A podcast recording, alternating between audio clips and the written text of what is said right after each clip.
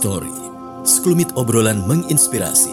Obrolan santai dengan tokoh-tokoh dari berbagai macam latar belakang profesi, bisnis maupun komunitas. Sahabat RDI, inilah Story. Assalamualaikum warahmatullahi wabarakatuh Sahabat RDI Kembali lagi kita di program Story Sekelumit obrolan menginspirasi Yang selalu menghadirkan tokoh-tokoh dari berbagai macam uh, latar belakang profesi Baik itu pengusaha, profesional dan lain sebagainya Yang kita harapkan dengan obrolan ini uh, Sahabat RDI bisa mendapatkan uh, motivasi, mendapatkan inspirasi dari perbincangan kita Dan di kesempatan kali ini saya Zulkifli sudah bersama salah satu pengusaha kuliner yang ada di Kota Malang. Kalau Anda berada atau tinggal di daerah Saujajar pasti tidak asing dengan sebuah tempat uh, namanya Warung WRP.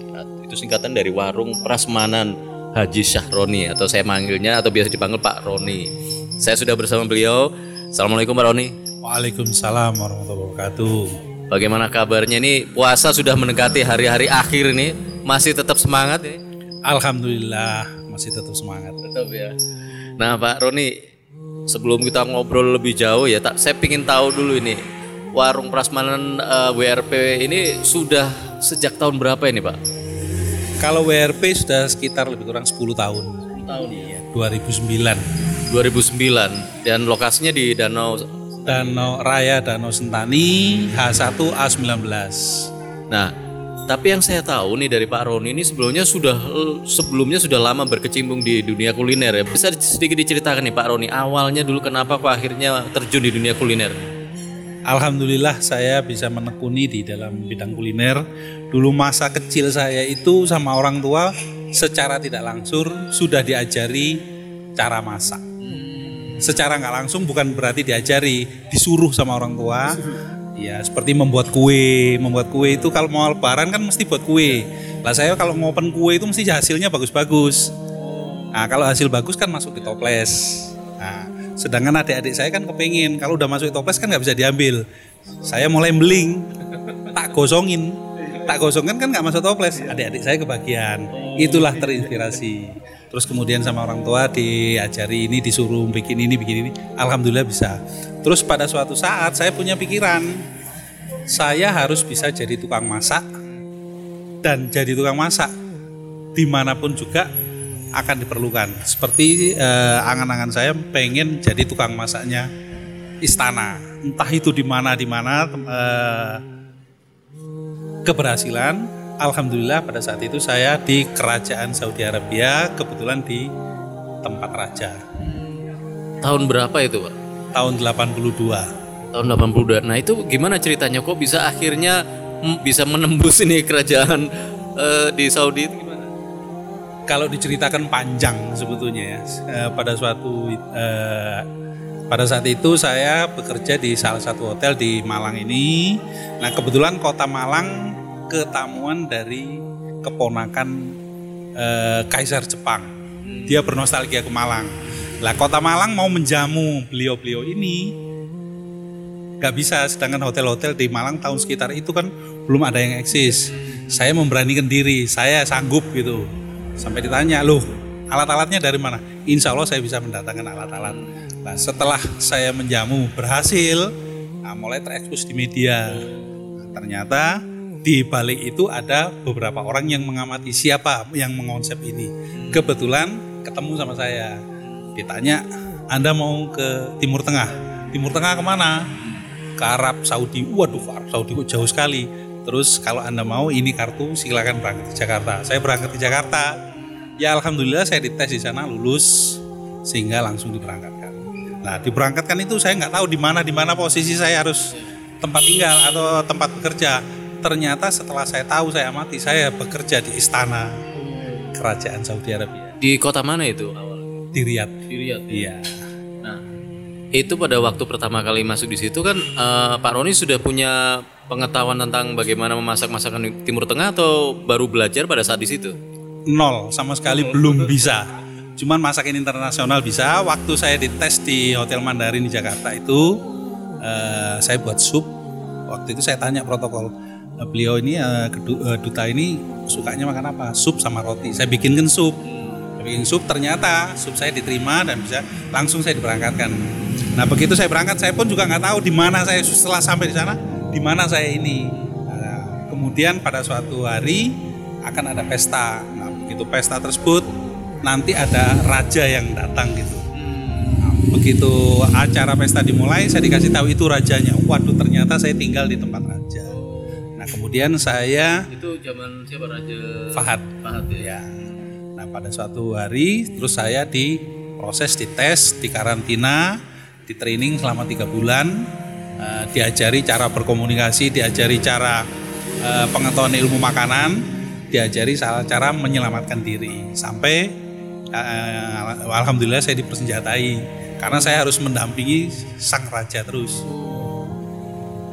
Eh, Kendala bahasa waktu itu kan eh, waktu mau waktu sebelum ke sana apakah memang Pak Roni sudah bisa bahasa Arab atau gimana itu? sama sekali nggak bisa.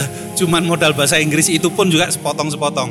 Nah, waktu saya di karantina memang harus di training, mulai berkomunikasi, istilah makanan dan lain sebagainya. Secara protokoler saya diajarkan. Nah kemudian setelah masuk di situ eh, itu selama berapa tahun Pak di kerajaan itu? Lebih kurang tiga tahun. Setiap 10 bulan saya mesti pulang ke Indonesia. Ehm, selama tiga tahun itu pun juga sebetulnya bisa berlanjut. Tapi karena teman-teman dari komunitas kita menginginkan saya pulang ke Indonesia, ngapain terlalu lama di negara orang? Ayo bangun kita eh, di negara kita sendiri. Alhamdulillah saya diajak untuk membuat hotel di salah satu hotel di Kota Batu. Nah eh, selama lo di Saudi itu dari eh, apa yang Pak Pak Roni dapatkan ya apa ini em, apa ya sesuatu yang positif atau sesuatu yang membuat akhirnya Pak Roni berani kembali ke Indonesia kemudian akhirnya berani membuka bisnis sendiri waktu itu. Pada saat itu saya kembali ke Indonesia memang diminta sama teman-teman untuk membuat satu hotel, kemudian saya ditempatkan di posisi bidang kuliner atau masakan makanannya.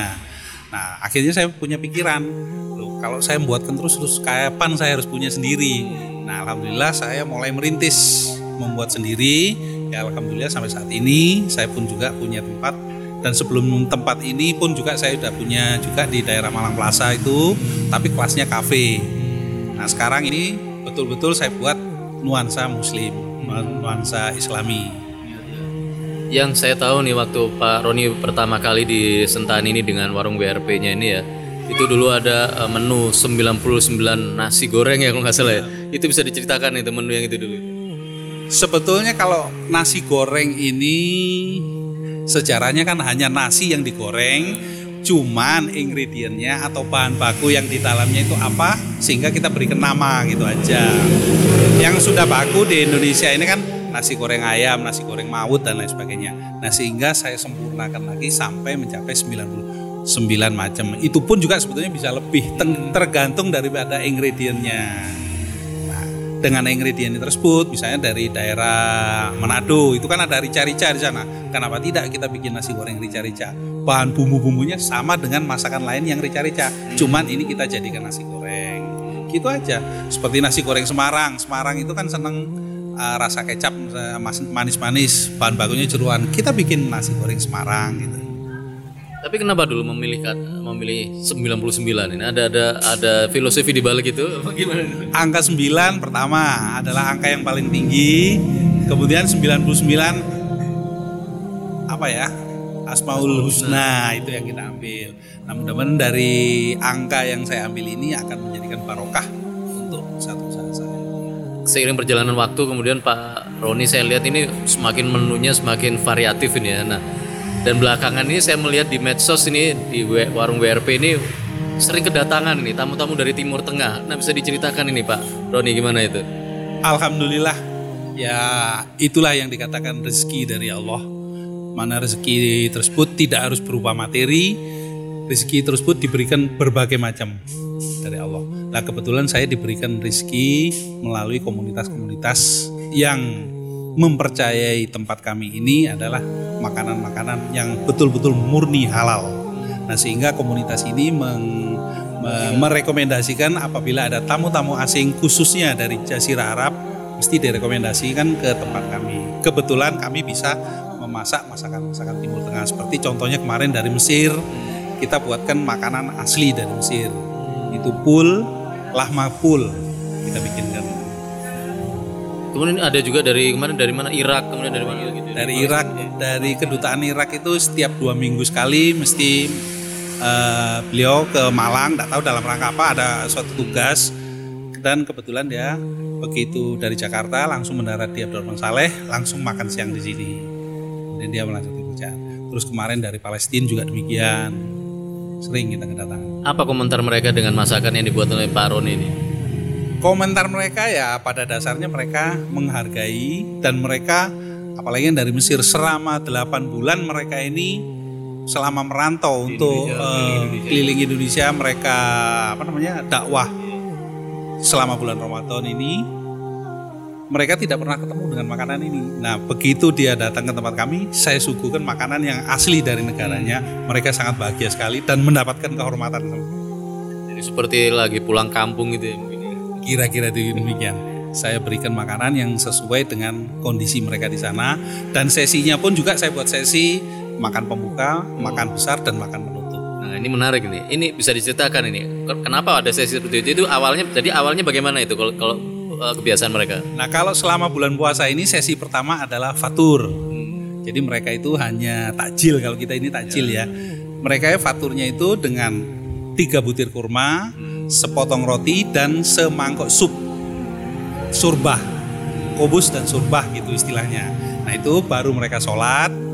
Sholat maghrib selesai, baru mereka asya. Asya itu makan, makan besar. Setelah asya selesai, baru asro pesahi. Jadi acara minum teh. Nah di acara minum teh ini mereka di situ berbincang-bincang ngobrol intinya. Tehnya teh biasa atau ada khusus? Kita buatkan teh yang khusus nak nak nak nak tea, Apa itu? nak nak sahe. Kalau bahasa Arabnya itu nak nak sahe. Kalau kita ini teh min Itu khas dari sana ya? khas dari Timur Tengah asli dari dan nak-naknya ini memang saya pesan di eh, di pasar sini memang saya pesan pada satu penjual itu khusus hanya satu toko yang ada dia nggak tahu dapatnya dari mana pokoknya saya selama bulan puasa minta disediakan karena tempat kami sering kedatangan tamu-tamu ah Nah, Pak Roni eh, dari tamu-tamu yang datang seperti itu kan artinya Pak Roni sudah menyediakan menu itu. Nah, apakah menu itu juga ditawarkan atau dijual juga kepada pelanggannya BRP atau khusus hanya untuk tamu-tamu dari Timur Tengah ini? Alhamdulillah bagi warga Kota Malang yang ingin mencicipin makanan yang dari Timur Tengah asli dengan menggunakan beras basmati, monggo silakan datang ke tempat kami di Warung Prasmanan, Jalan Raya Sentani, A19. Apa aja tadi makanannya yang khas Timur Tengah yang disediakan di WRP? Untuk sementara ini saya selama bulan puasa menyediakan lima varian. Yang pertama adalah kapsa Saudi Arabia, yang kedua kapsa Mesir, yang ketiga kapsa Turki, terus eh, kapsa Yamani, terus sama biryani Pakistan. Lengkap sekali ya. Membuat kalau eh, mendengarkan saja namanya sudah ngiler nih Pak Roni. nah Pak Roni, eh, sebelum kita akhiri nih, saya juga melihat ini ada satu kegiatan yang selalu Pak Roni lakukan, yaitu bersedekah, membagikan nasi secara eh, gratis ini atau bersedekah ya makan. Ini bisa diceritakan, barangkali bisa menginspirasi buat mereka yang eh, pendengar ini. Alhamdulillah setiap hari kita sediakan 200 porsi untuk kita sediakan bagi mereka-mereka yang memerlukan. Itu salah satu kewajiban kami karena kami diberi rezeki oleh Allah di mana sebagian rezeki tersebut harus kita berikan sama mereka yang mempunyai hak. Itulah kewajiban kami dari Warung Prasmanan ini. Setiap hari Itu- kita sediakan sekitar 200 porsi. Terus pembagiannya gimana? Kita bagikan secara umum bahkan kita lewat masjid, makan kita lewat umum kita berikan. Jadi eh, di bagian melalui masjid-masjid seperti itu ya. Iya. Kenapa Pak Roni eh, kan dulu dulu nggak yang saya tahu sih tidak seperti itu. Kenapa akhirnya itu menjadi rutinitas nih Pak? Karena rezeki datangnya ya itulah tidak berupa materi dan sama saya diberikan rezeki melalui eh, datangnya tamu-tamu asing yang mema- eh, yang mana tamu-tamu tersebut adalah membawa hikmah sehingga banyak eh, calon konsumen datang ke tempat kami yang membuat tempat kami lebih meningkat uh, sehingga lebih meningkat tersebut pendapatan kita sisihkan sebagian untuk rezeki tersebut kita berikan pada mereka yang punya hak Justru dengan berbagi seperti itu tidak malah rugi ya Pak ya. Padahal ini 200 tuh nggak sedikit loh Pak Roni. Alhamdulillah saya masih bisa memberikan sedekah. Baik Pak Roni, uh, sebelumnya kita ingin ngobrol lebih panjang lagi. Mungkin nanti kita punya sesi khusus lagi nih Pak Roni yang bisa ngobrol lebih panjang, yang tidak cuma 10-15 menit seperti sekarang. Tapi yang jelas uh, dari cerita Pak Roni ini pendengar RDI bisa dapat inspirasi. Dan barangkali kalau penasaran ya bisa datang langsung ke sini untuk mencoba ya. Tadi menu-menu Timur Tengahnya. Yang terakhir ini pesan buat uh, umat Islam di Kota Malang ini khususnya buat uh, pendengar RD ini. Ada dari Pak Roni khusus buat kita umat Islam di Kalau pesan secara khususnya sih saya tidak ada, cuman uh, bagaimana caranya? Uh, kalau saya mengatakan bagaimana caranya saya bisa menyuguhkan makanan yang murni halal. Kalau kita seperti contohnya di tempat kami, ada masakan asli dari negara ginseng seperti capcay segala macam itu ada di tempat kami. Cuman satu kita menggunakan bahan baku yang halal dan masaknya pun juga diawali dengan bismillah. Kita biasakan tukang masak kita mengawali semua dengan bismillah sehingga makanan tersebut yang terkonsumsi kepada mereka baik itu muslim maupun non muslim sudah uh, halal bagi kami. aman aman untuk dikonsumsi Islam. Jadi makanan kami di sini 100% murni sudah halal. Tanpa harus mendapatkan label karena saya sendiri yang melabel tersebut. Kami melatih tukang masak karena saya latar belakangnya tukang masak. Kami latih tukang masak kami semuanya harus diawali dengan bismillah, khususnya dengan masakan-masakan oriental. Oke Pak Roni, luar biasa sekali perbincangan kita yang walaupun sebentar tapi kita banyak dapat manfaat dari situ. Mudah-mudahan kita bisa ketemu lagi untuk ngobrol yang lebih panjang lagi dan sukses buat warung WRP-nya. Semoga tambah rame dan tambah banyak orang yang bisa menikmati menu-menu luar biasa dari Chef Syahroni ini. sukses Pak Roni. Insya Allah amin. Alhamdulillah. Baik, demikian tadi uh, sahabat RI obrolan kita dengan Bapak Roni, pemilik dari warung WRP, warung Prasmanan yang ada di Jalan Danau Stani. Mudah-mudahan bisa memberikan inspirasi bagi kita semuanya dan kita akan ketemu lagi dengan tokoh-tokoh yang lain di kesempatan yang berikutnya. Saya Zulkifli. Wassalamualaikum warahmatullahi wabarakatuh. Baru saja kita ikuti segmen story, sekelumit obrolan menginspirasi di Radio Dakwah Islamiyah RDI FM Malang. Semoga sekelumit kisah ini bisa menginspirasi sahabat RDI semuanya